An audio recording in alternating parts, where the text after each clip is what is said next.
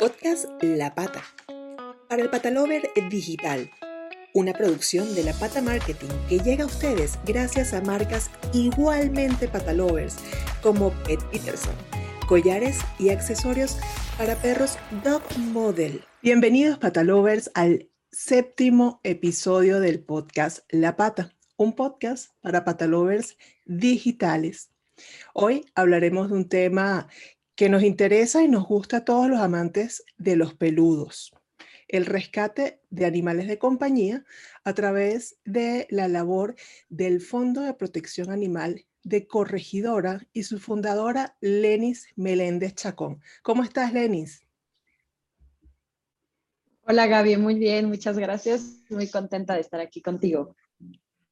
Qué bueno, nosotros también y gracias por, pues por estar hoy aquí con nosotros en el podcast La Pata y permitirnos adentrarnos un poco en este tema que es tan noble, que es el rescate de los animales, ¿no?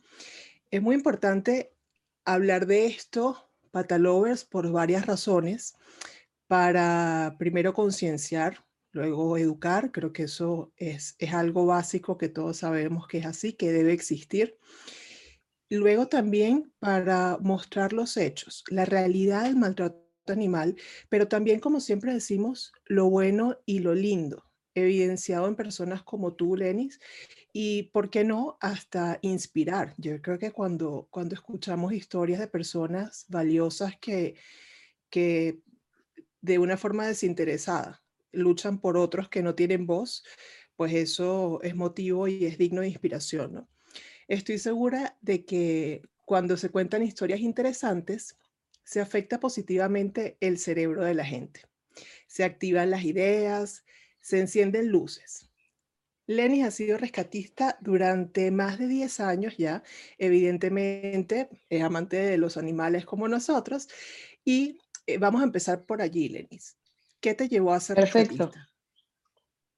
Pues toda mi vida tuve animalitos en, tu casa siempre. Eh, mis papás siempre me inculcaron como el respeto hacia esta parte y me encantaba, ¿no? Siempre tuvimos peces, tortugas, perros, eh, de repente llegaban a comer gatos y mi papá les sacaba alimento en, en la terraza. Entonces, como que todo esto, y mi papá siempre fue súper animalero, o sea, de que, o sea, si había ardillas, alimentaba a las ardillas, si había pájaros, a los pájaros. Entonces, como que esta parte a mí siempre me gustó y, y de hecho me, desde chiquita me enseñó a agarrar ratones, este, lagartijas, o sea, cosas como que todo el mundo es como, ¡ah! Yo era como muy de, sí, no hace nada. Entonces, como yo creo que de ahí me, este, me empezaron a gustar mucho. Y ya en mi adolescencia, o sea, casi pasando la adolescencia, tenía una prima que, que literal, o sea, ella iba manejando, bueno, primos de hecho, porque eran hermanos, eh, iban manejando en la Ciudad de México y veían un perro, se paraban, lo trepaban y luego ya veían de quién era y así. Entonces, como que a mí esa parte me empezó a llamar muchísimo la atención. Y pues ya que empecé a manejar, pues sí, también de repente de que dices, bueno, pues hay uno, me paro y, y veo qué onda, ¿no? Y luego veo después de quién es. Y así fue, eh, fui empezando llevando perritos rescatados a casa de mis papás. Y ya de repente llené la casa y ya me decían, no, o sea, pues o, tú o los perros. Entonces, pues ya me casé y ya me fui con todos mis perros y, y, sigo metiendo más. O sea, al día de hoy tengo 14 perros, 4 gatos, 5 tortugas, peces y todo, todo, todo rescatado. Qué lindo. ¿Y cómo, ¿Y cómo conviven con tantos animales, ellos o ustedes dentro de la casa? Pues básicamente ha, sido de que se tienen que adaptar, o sea, y pues sí, ha habido veces que no, no se puede y también tengo que entenderlo. La, eh, hace unos meses rescatamos un husky y, y lo traje aquí de hogar temporal y, y no, no pude integrarlo a la manada y mordió una de mis perritas, entonces sí fue como difícil, porque, pero bueno, también tengo que entender que pues a veces no se llevan y no se llevan, ¿no? Entonces, eh, pues afortunadamente se pudo quedar unos días con mi mamá y ya después fue adoptado y es completamente feliz. Claro, sí, eso es una, parte importante del, rescate también, ¿no? Poder eh, estar instruidos para eh, tratar de que, esos perros que, y, gatos, esos animales que han pasado por tantos traumas, puedan incorporarse a una vida social sana, que es la que necesitan, ¿no? Interactuar con otros perros, con otros gatos, con otros animales. Y cuando no se logra, pues hay que buscar alguna otra solución para que, para que ellos estén bien, que, que es lo importante. Exacto, es lo, lo más importante. Sí. Eh, eh, con respecto al tema del, del maltrato animal, nos interesa saber desde aquí a España cuál es la situación actual de este, de este problema que, que, es mundial en Querétaro, que es donde estás, y en México en general. ¿no?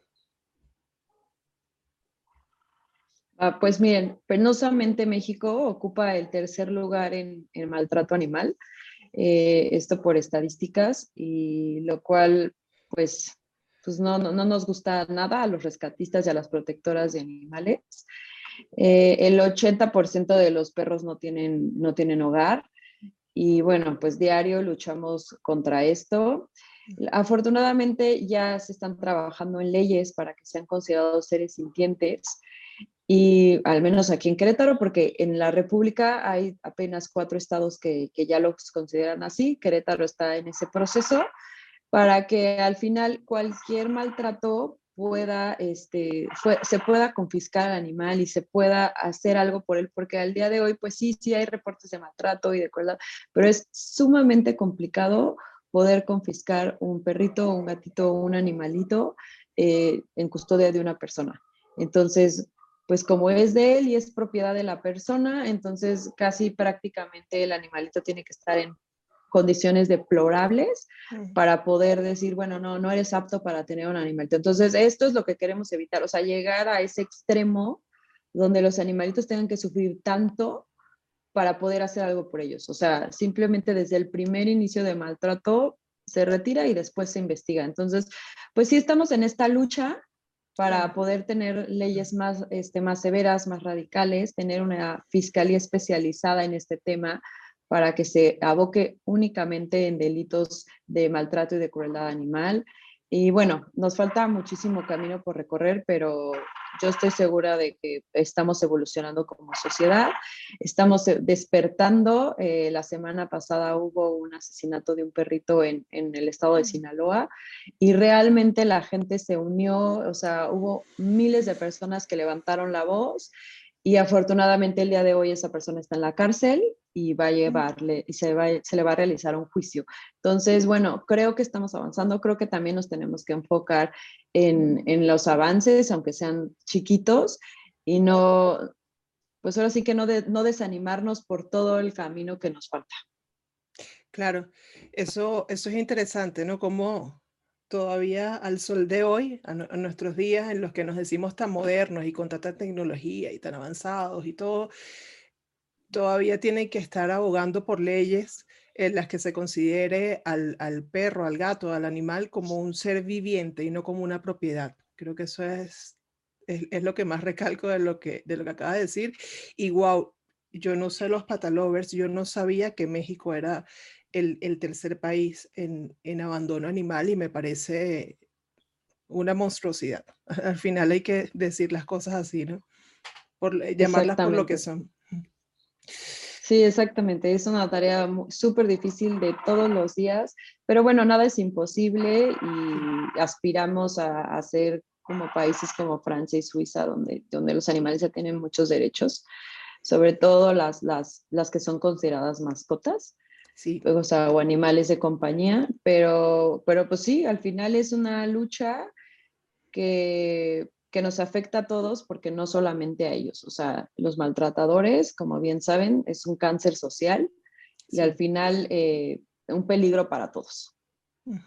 Sí, bueno, de hecho, hablando de eso de los maltratadores, yo recuerdo que cuando nos conocimos, me mencionaste una estadística muy llamativa que evidencia precisamente esa relación entre la violencia, el maltrato animal con México como referencia. ¿Puedes hablar un poquito acerca de eso a nuestra audiencia aquí de, de, España, de Panamá, que sé que también nos ven, de Venezuela y ahorita de México, que seguro te verán también acá? Sí, claro. O sea, la verdad es que es, hay una estadística del FBI donde está comprobado que no todos los maltratadores de animales se convierten en asesinos en serie, pero sí todos los asesinos en serie tienen antecedentes de maltrato. O sea, esto es decir que o sea, todos los asesinos en serie en algún momento de su vida llegaron a maltratar a un animal. Entonces, ¿por qué si tenemos estos indicadores no hacemos algo? O sea, te están diciendo que el primer foco rojo es cuando una persona maltrata a un animal. O sea, desde ahí atacarlo y, apagarlo. Me explico, ¿por qué esperar a que haga, a que llegue a, a maltratar o asesinar a una persona? Claro, sí. Sí, al final creo que es también un poquito el, el, complejo de superioridad que tenemos los seres humanos, que no nos lleva a nada bueno. Pero, pero es súper interesante ese, ese dato que nos das, eh, y más viniendo del FBI, yo creo que, que, que más credibilidad que esa, y que saben de, de asesinos. sí. En psicólogos forenses y están súper estudiados, o sea, la verdad es que, o sea, sí es algo que tenemos que erradicar nos gusten o no nos gusten los animales, o sea, simplemente porque, o sea, lo que siempre digo es, ok, puede que no tengan la misma capacidad de razonar, pero justo por nuestra capacidad de razonar nos da la responsabilidad de velar por su bienestar. O sea, es lo que no, no, terminamos de entender. Sí, sí, claro, 100%. Es, es, así. Además que ellos, sobre todo los animales de compañía, no, no se pueden valer por sí solos en la naturaleza. Entonces, y aparte por nuestra culpa. Sí. Nosotros, nosotros los domesticamos y luego los abandonamos, o sea, ¿qué onda? Sí, no, 100%. Es, es, es, lamentable, pero lo positivo es eh, de lo que hablaste y, y, y, en lo que siempre nos enfocamos en la pata un poco, que es como, bueno, al igual que hay, hay malos, hay buenos y los buenos cada vez eh, suman más, suman más voluntad. Somos más. Sí, entonces somos más, tal cual. okay. y, y, hablando de, de, buenos, a ver, ¿qué es? Cuéntale a nuestra audiencia qué es el Fondo de Protección Animal de Corregidora. Ah, bueno, es justo. Este, yo también siempre me enfoco en, en lo bueno porque si no, bueno, no saldríamos de, de la depresión y de no hacer nada, ¿no? Entonces, sí, precisamente nosotros también buscamos enfocarnos en, en, estos pequeños avances, como te comentaba al principio, y seguir para adelante y seguir ayudando. Eh, mira, el Fondo de Protección Animal nace porque mi sueño de toda la vida era poner un refugio para, cerrar, para, para salvar a los perros de la perrera. Entonces, este, ese siempre fue mi sueño. Cuando conozco la, la, perrera, que ya no es perrera, es una unidad de control y protección animal, me doy cuenta que sí, efectivamente no es un lugar bonito como puede ser algún refugio con los perros corriendo y así, pero tampoco era el lugar espantoso que yo me imaginaba. Entonces, y, y, hemos, y hemos eh, también evolucionado en esa parte donde ya hay adopciones dentro de esta unidad, eh, no es que a los tres días los duerman, o sea, sí les dan mucho tiempo esperando que encuentren una familia, o sea, ya hay esta conciencia. Entonces dije, ok, no necesitamos otro refugio, porque al final, entre más refugios haya, más irresponsable es la sociedad.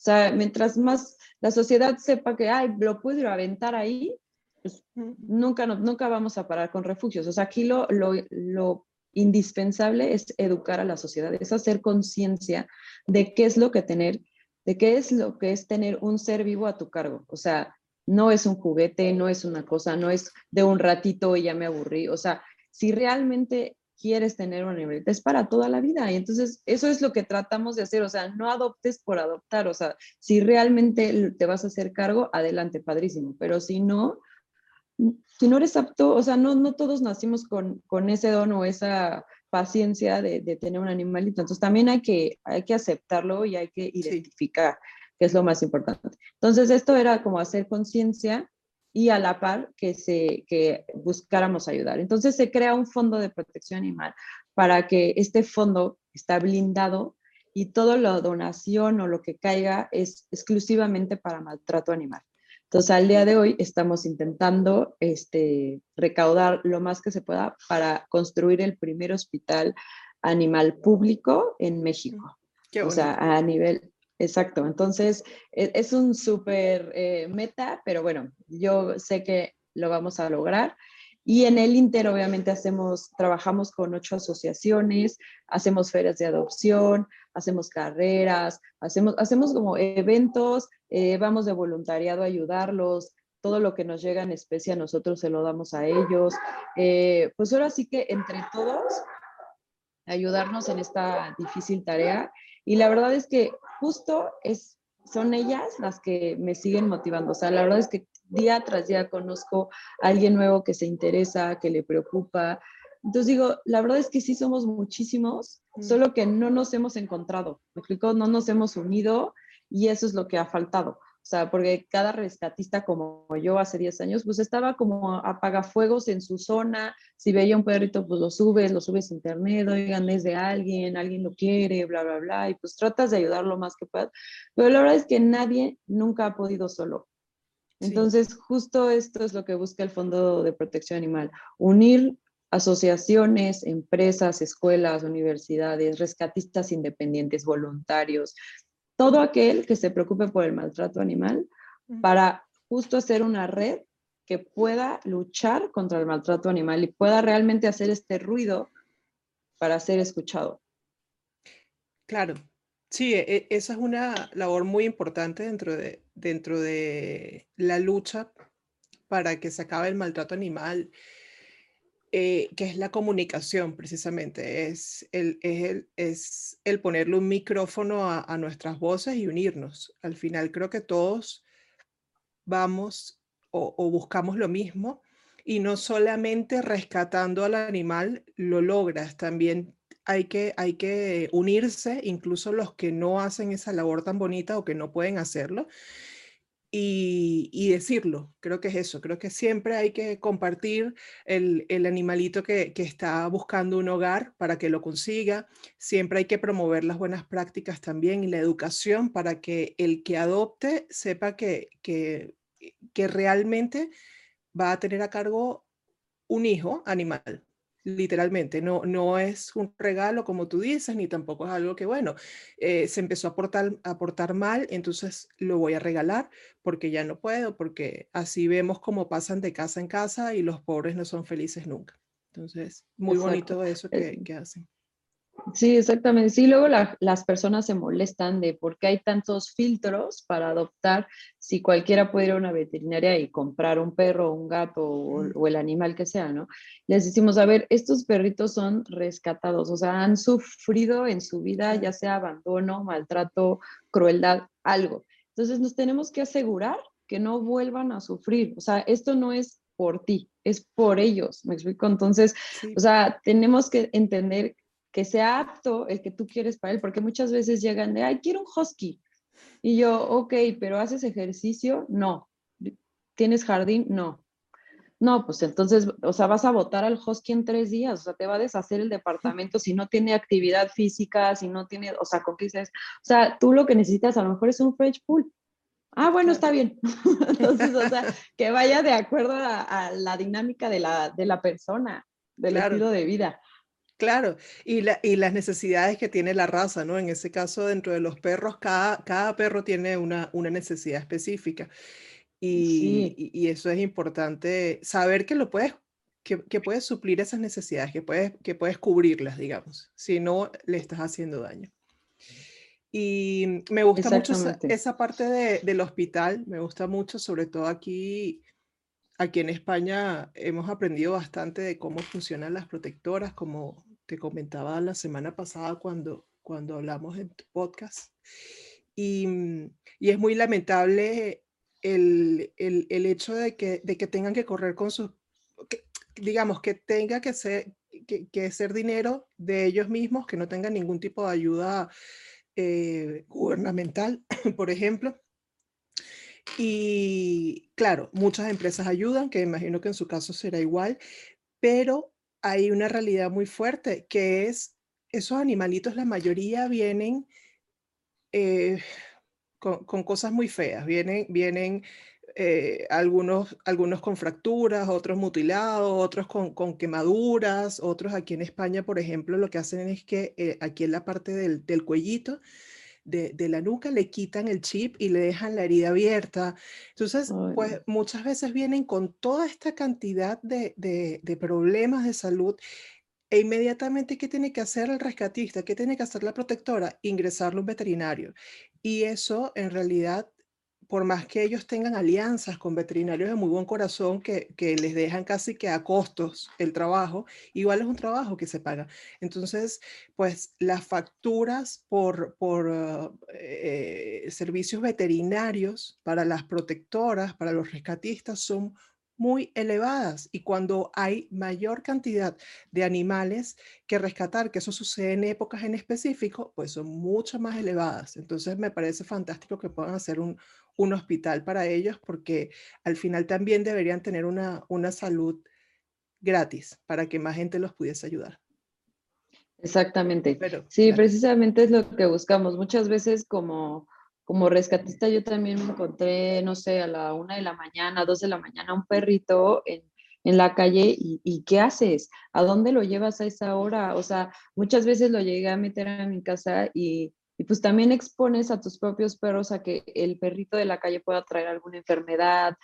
La verdad es que sí es bien complicado y, o sea, tener ya, o sea, al menos a quién hablarle una ambulancia o llevarlo directamente a ese hospital porque sea 24 horas, o sea, bueno, o sea, sería, en mi época hubiera sido maravilloso.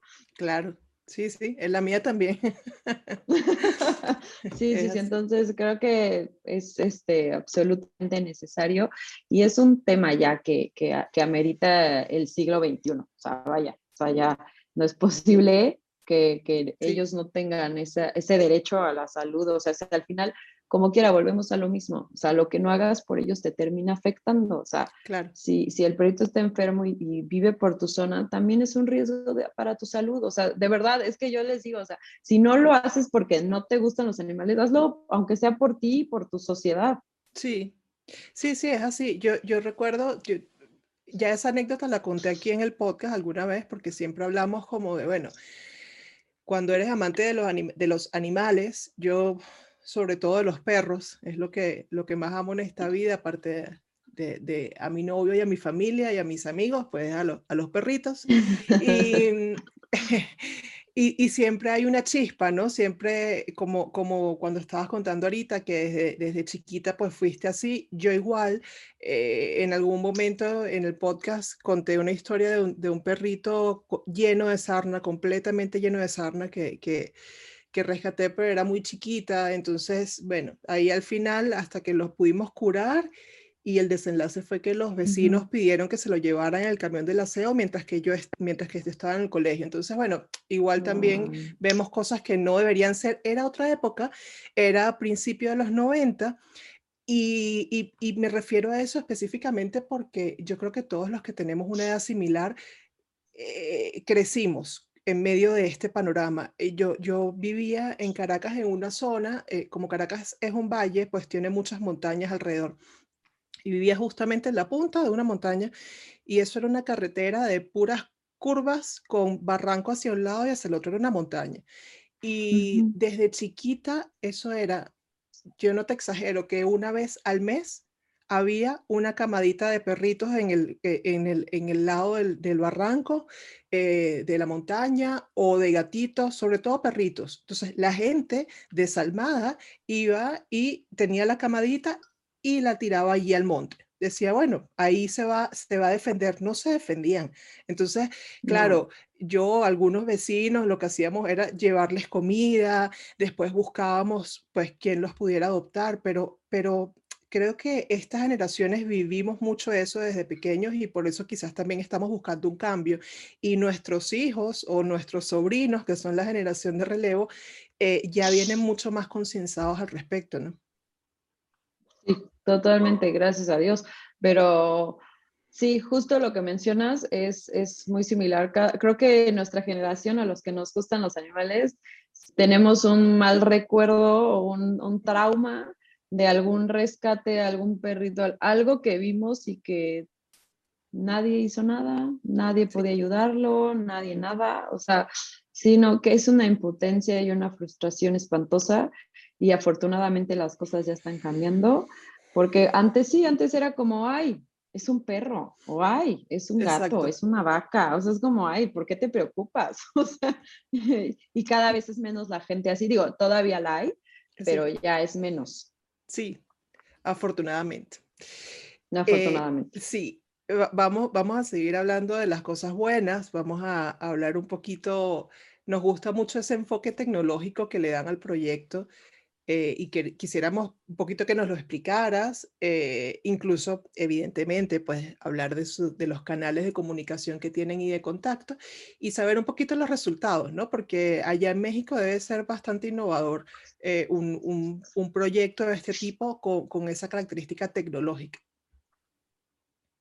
¿A, qué característica tecnológica exactamente? cuando, cuando hablan de su filosofía, ustedes hablan un poco de eso, ¿no? Hablan de que, de que se hacen valer, la característica tecnológica básica es evidentemente eh, la página web, las redes sociales, es decir, el podcast que también estás haciendo. Esto es, digamos, más que tecnológico, digital. O sea, que de alguna forma, e, evidentemente, se basan en la tecnología para poder crear plataformas digitales. Entonces, háblame un poquito de esa experiencia, cómo ha resultado, porque de alguna forma creo que ya en el tiempo que tienen trabajando, ya tienen que saber si tiene buenos resultados, si hay cositas que afinar, cómo lo recibe el público. Ah, ya, perfecto, ya, ya entendí la, la pregunta.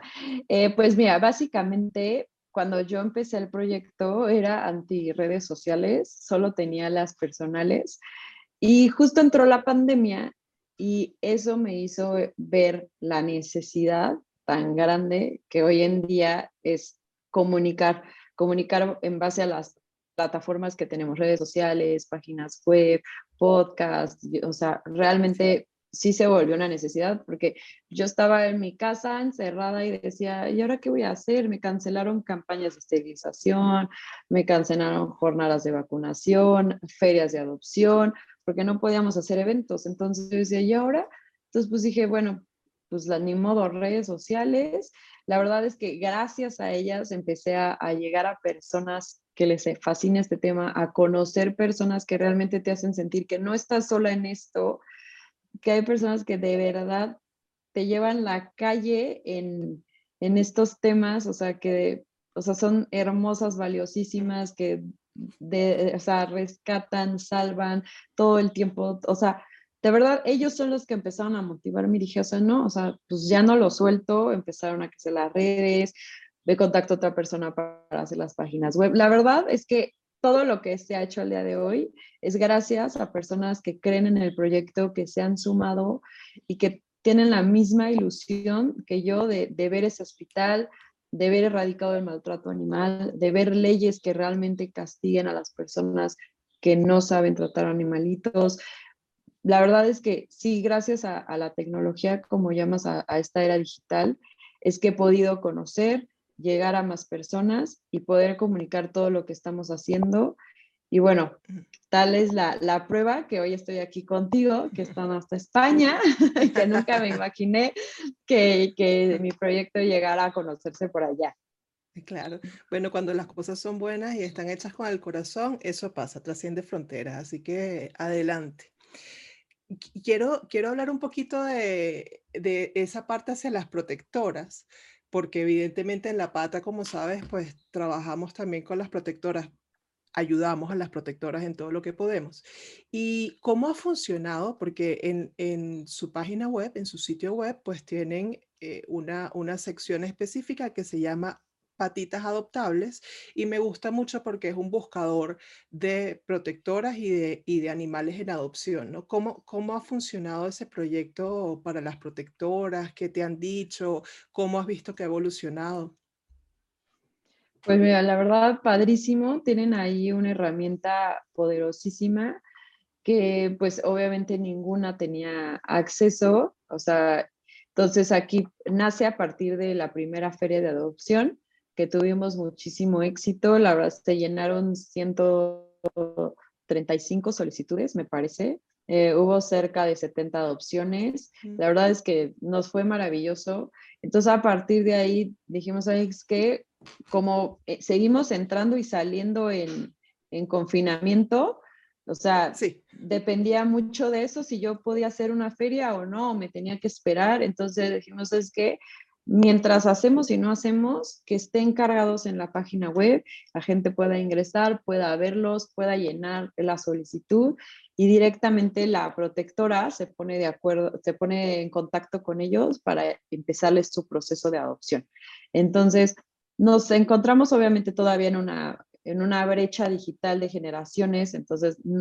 no es para todos, sinceramente hay veces que sí las personas prefieren ir, ver físicamente al perrito o ir a un evento o algo así, pero sí nos ha ayudado mucho en temas de, bueno, ya lo vi, me gustó y me pongo en contacto con la protectora y ya lo voy a conocer directamente. Entonces, llegamos así a más personas también, la verdad es que sí, sí, muchas veces me escriben de, oye, ¿dónde puedo adoptar? Y ya es como, o sea, muy, muy fácil como, mira, en esta página están los perritos de, y gatitos de ocho protectoras y seguro alguno te tiene que gustar.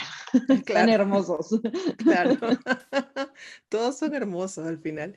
Y, y en, en, esa parte han pensado aquí en, en España, hace unos episodios atrás tuvimos de invitados a la gente de Cligo App, que es una aplicación que es precisamente para encontrar animalitos que estén en adopción en protectoras cercanas a donde te encuentras. ¿Han pensado en hacer la evolución de esta sección hacia una aplicación para México en un principio? Sí, sí, claro que nos encantaría. Digo, al, momento todavía como que la página no da los resultados, ni ha sido como la, necesidad, porque digo, sí está creciendo, o sea, de visitas y de, gente que se interesa, pero todavía la demanda no, no, como que no nos lo exige tal cual una app. Pero sí, sí, la verdad es que también estamos conscientes de que es mucho más fácil ya el día de hoy tener una aplicación que ingresar a una página web, ¿no? O sea, ya es como, ya, ya nos hicimos más flojos, entonces es, es, mucho más accesible tenerlo en el celular y no sé, estás en el banco o en algún lado esperando y como que mientras te metes y estás viendo qué hay. Eh, pero sí, estamos, estamos viendo la posibilidad porque obviamente también el desarrollo de una app es, es bastante costoso. Sí. Pero, pero sí, sí, sí traemos como también esa, esa hormiguita de, de hacerlo. Claro. Sí, que, y que se pueden reunir muchas cosas allí, los mismos eventos que hacen, voluntariado, muchísimas cosas, creo que, queda. Pero bueno, eh, eh, eh, cada cosa a su momento, ¿no? Al final, hay que primero pues darle el tiempo también para que funcione el proyecto de la página y, van a ver que al final, nosotras que trabajamos en todo este tema digital, es tan importante que tengas la página como luego que tengas una app. De hecho, si tienes una página bien hecha y, y, tiene una, una usabilidad correcta, ni siquiera te va a hacer falta la inversión en una app, por lo menos en un futuro cercano. Así que por ahí van bien. Muchas gracias. Que venga de ustedes eh, nos da mucha luz. Sí, sí, sí. Gracias, gracias por el cumplido, por las flores. No, no, no, al contrario. Su trabajo habla por ustedes. Gracias. Eh, nosotros también vimos en, en, la página un poquito el tema de que eh, eh, tienen o están abiertos a las denuncias. Perdón, ¿cómo funciona esa parte? De, no, no, no nos interesa mucho saber los detalles, yo sé que son cosas muy fuertes, no quiero hablar de eso, sino el, el cómo es el proceso, ¿no? Se ponen en contacto con ustedes, eh, ¿cómo es ese procedimiento? Sí, o sea, ahí como también nos escribían mucho para, para reportar como algo que afortunadamente te voy a decir que generalmente son malos entendidos entre vecinos. Afortunadamente no me ha llegado esos casos espantosos, que yo creo que no me ha llegado porque no lo podría soportar. Qué bueno. sí, pero, pero casi siempre lo, lo, que hacemos es canalizarlo, así de, este, oye, tengo esta situación, ¿qué hago? Bla, bla, bla. Entonces ya le damos como, a ver, eh, los teléfonos de la unidad protectora de, de animales, eh, este, ¿cómo se llama? Que ahí te tienen que dar un folio, si no te contestan, avísame, o nosotros directamente hacemos el, el, los apoyamos con el reporte y el número de folio para darle, para darle seguimiento, porque muchas veces sí es más sencillo como por un mensaje o escrito, así que, que llamar y. Entonces, por eso como que apoyamos a, la unidad de control y protección animal en, ese aspecto para canalizarlos o directamente ya mandarles la, la denuncia y que ellos abran su carpeta de investigación y ya nada más nos dan, nos dan seguimiento para poder informar al denunciante.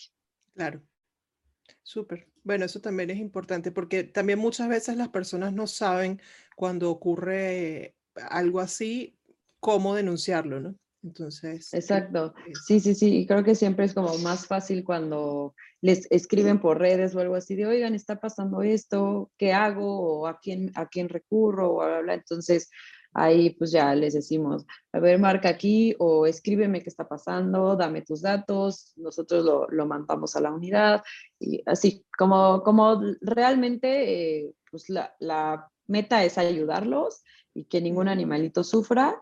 Entonces, pues por la, la, vía que sea, pero denunciar. Yo siempre les digo, por favor, denuncien todo lo que vean, no seamos indiferentes, no, no, ve, no normalicemos el maltrato. Este, cualquier cosa es mejor ir a darse una vuelta y decir, ah, fue un malentendido, a mejor no hacer nada. Sí, sí, puede pasar a, mayores, a peor. Exacto. Y desde aquí, desde España, ¿hay alguna forma para nuestros patalovers eh, de apoyarlos en, su labor?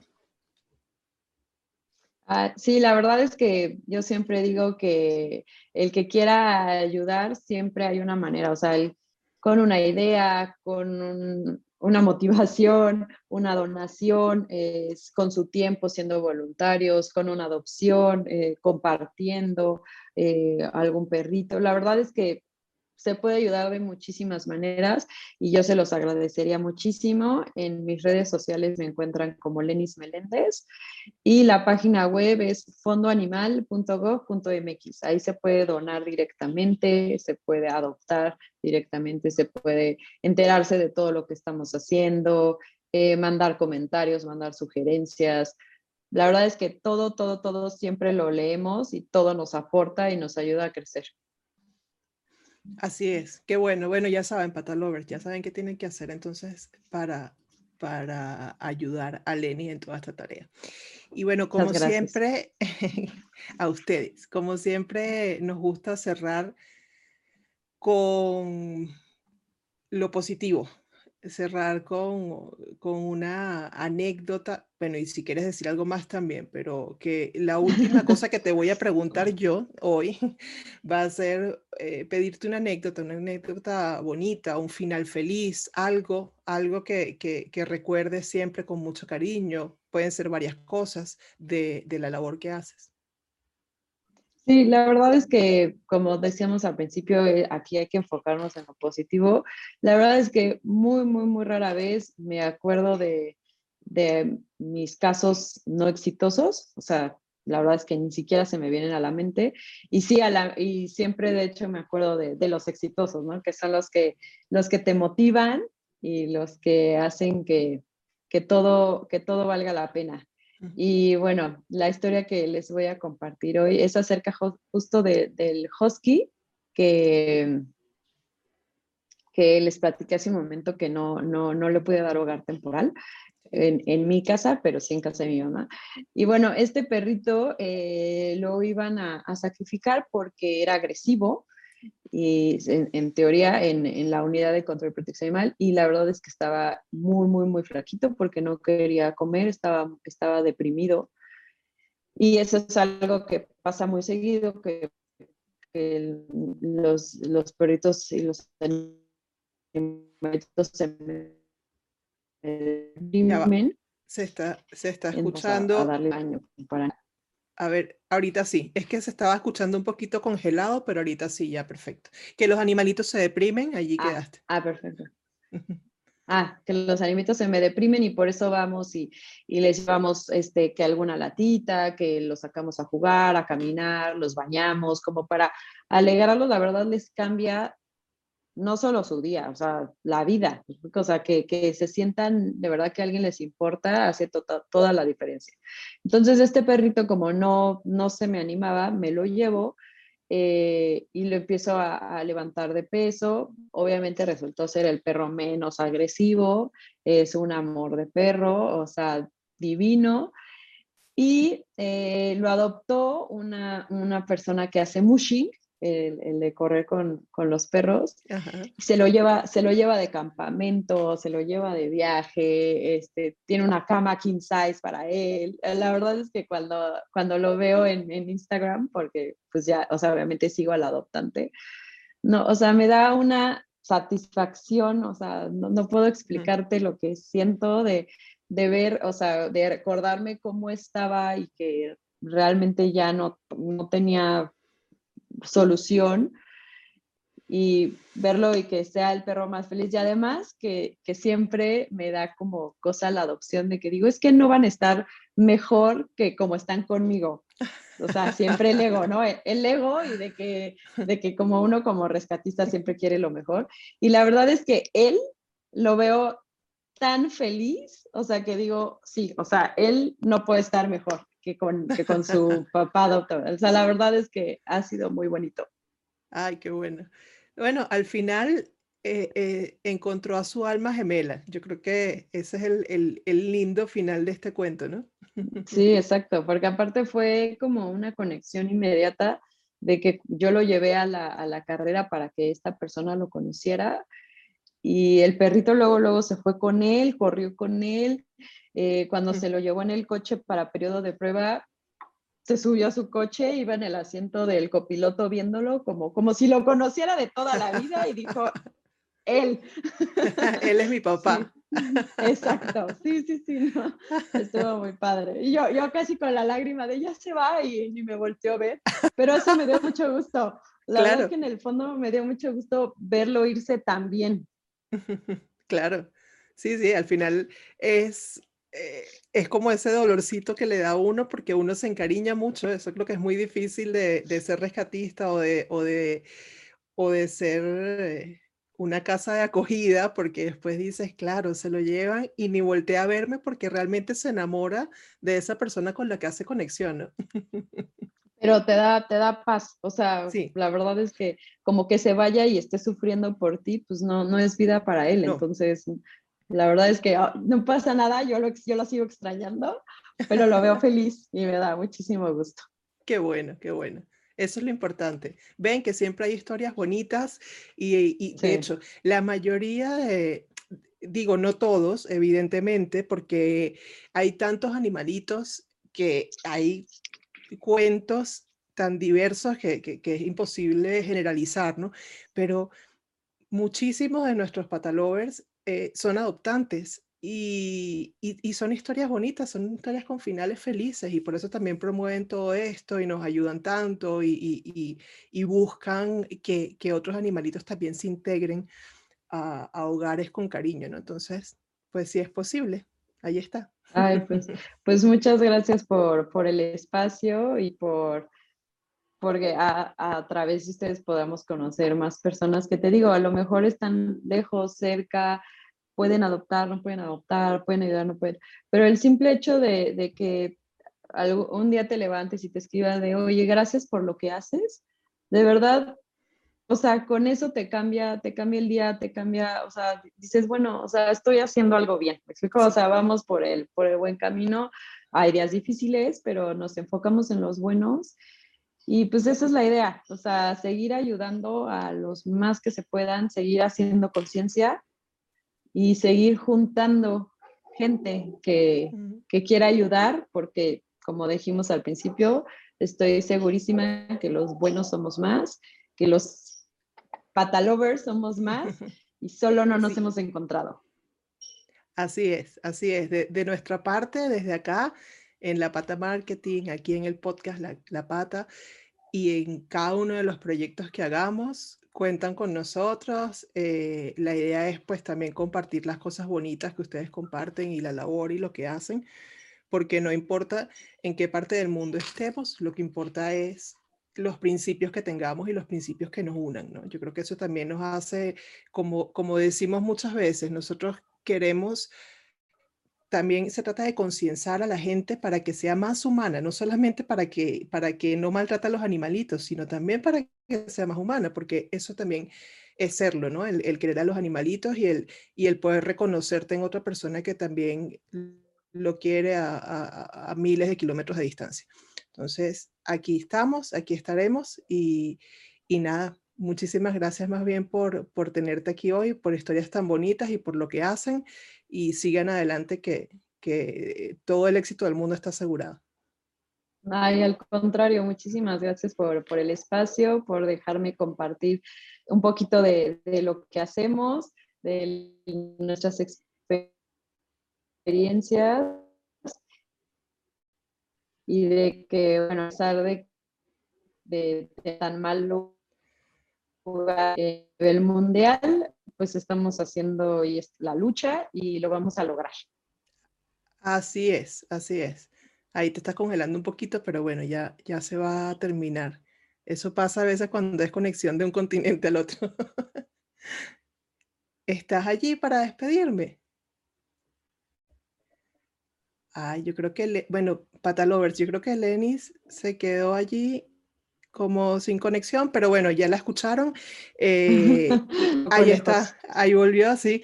Y bueno, muchísimas gracias por estar con nosotras y será hasta una próxima oportunidad porque igual te invitaremos pues también otra vez para acá, para este podcast. Chao. Podcast La Pata para el Patalover Digital una producción de La Pata Marketing que llega a ustedes gracias a marcas igualmente patalovers como Pet Peterson, collares y accesorios para perros Dog Model.